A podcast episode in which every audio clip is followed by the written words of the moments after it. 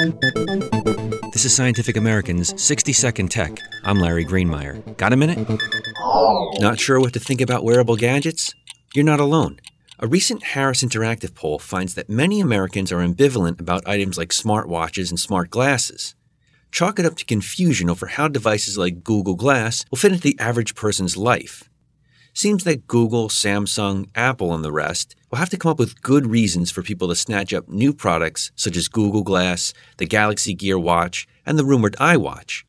Nearly half the 2,500 people surveyed are at least a little interested in owning a watch or wristband type device. Only about one third expressed interest in a head mounted contraption.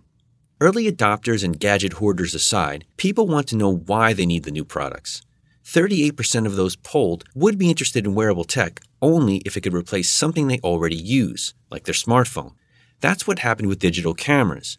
Many people replaced standalone cameras for ones included in every smartphone. But will the masses ditch smartphones for Google Glasses? We shall see. Thanks for the minute. For Scientific American 60 Second Tech, I'm Larry Greenemeier.